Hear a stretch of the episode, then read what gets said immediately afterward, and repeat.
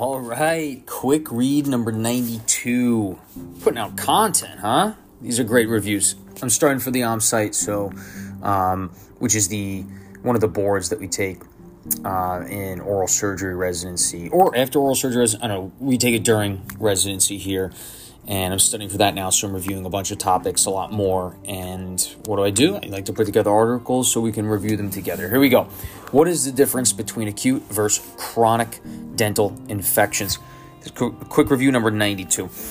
The body's reaction to acute and chronic dental infections can differ significantly, mainly in terms of the speed and intensity of symptoms and the progression of the infection. Acute dental infections.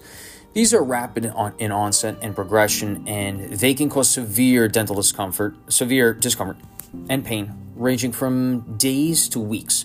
Pathogens multiply relatively rapidly, leading to a swift increase in their numbers. The body responds with an immediate and robust immune response. There's often a significant inflammatory reaction as the body tries to eliminate the pathogen quickly. An acute infection can lead to conditions like acute alveolar abscess or cellulitis, with the latter being the spread of infection to connective tissues, which can become serious and may spread to other parts of the face and neck. Talking about spread, especially to the through the fascial planes. Fascial planes are areas, they're spaces where they are very vascular and then they're kind of in between two layers of tissue, and it allows the infection, such as pus, to spread quickly and multiply. Um, immediate dental intervention Oh, acute infections can lead to systemic spread of bacteria into the bloodstream more quickly, potentially leading to sepsis if not managed promptly. Immediate dental intervention is typically required, which may include drainage, root canal therapy, or extraction of the odontogenic source, the offending tooth. Chronic dental infections. These develop slowly over time and may not be immediately symptomatic and persist for months or years, and in some cases, they can even last a lifetime. The immune response is less intense but more persistent. The inflammation is ongoing and can lead to tissue damage over time due to the immune system constantly being activated.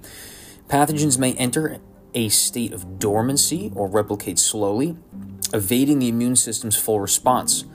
Chronic infections can be more ins- insidious, causing damage without intense pain, and may lead to conditions like a granuloma or chronic alveolar abscess with pus drainage through a sinus tract. They can also progress or digress, regress, I don't know what the word is, whatever, into an acute infection, right? Say it's chronic and it's slowly spreading, eating away the bone, the alveolar bone surrounding maybe the apex of the tooth, and boom, you get some breakthrough through, uh, call it cortical breakthrough when we see that on the CT, for example, in the emergency department.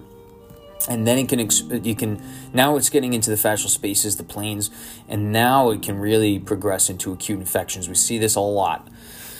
Um, where, where was I? Chronic infection. Uh, while bacteria can still enter the bloodstream from chronic infections, it tends to be a slower, less aggressive process compared to acute infections. Treatment of chronic dental infections may involve endodontic therapy or extraction, depending on the extent of damage and the tooth's restorability. In both cases, dental or maxillofacial consultation is crucial for appropriate management, especially if there is a risk of infection spreading or systemic symptoms are present. Antibiotics may be prescribed to help manage the infection, but the definitive treatment usually involves addressing the source of the infection directly. Included references on the bottom there, got a nice figure, I'll include that. Just posted on LinkedIn. All right, friends, wishing you a great night. Back at it tomorrow morning.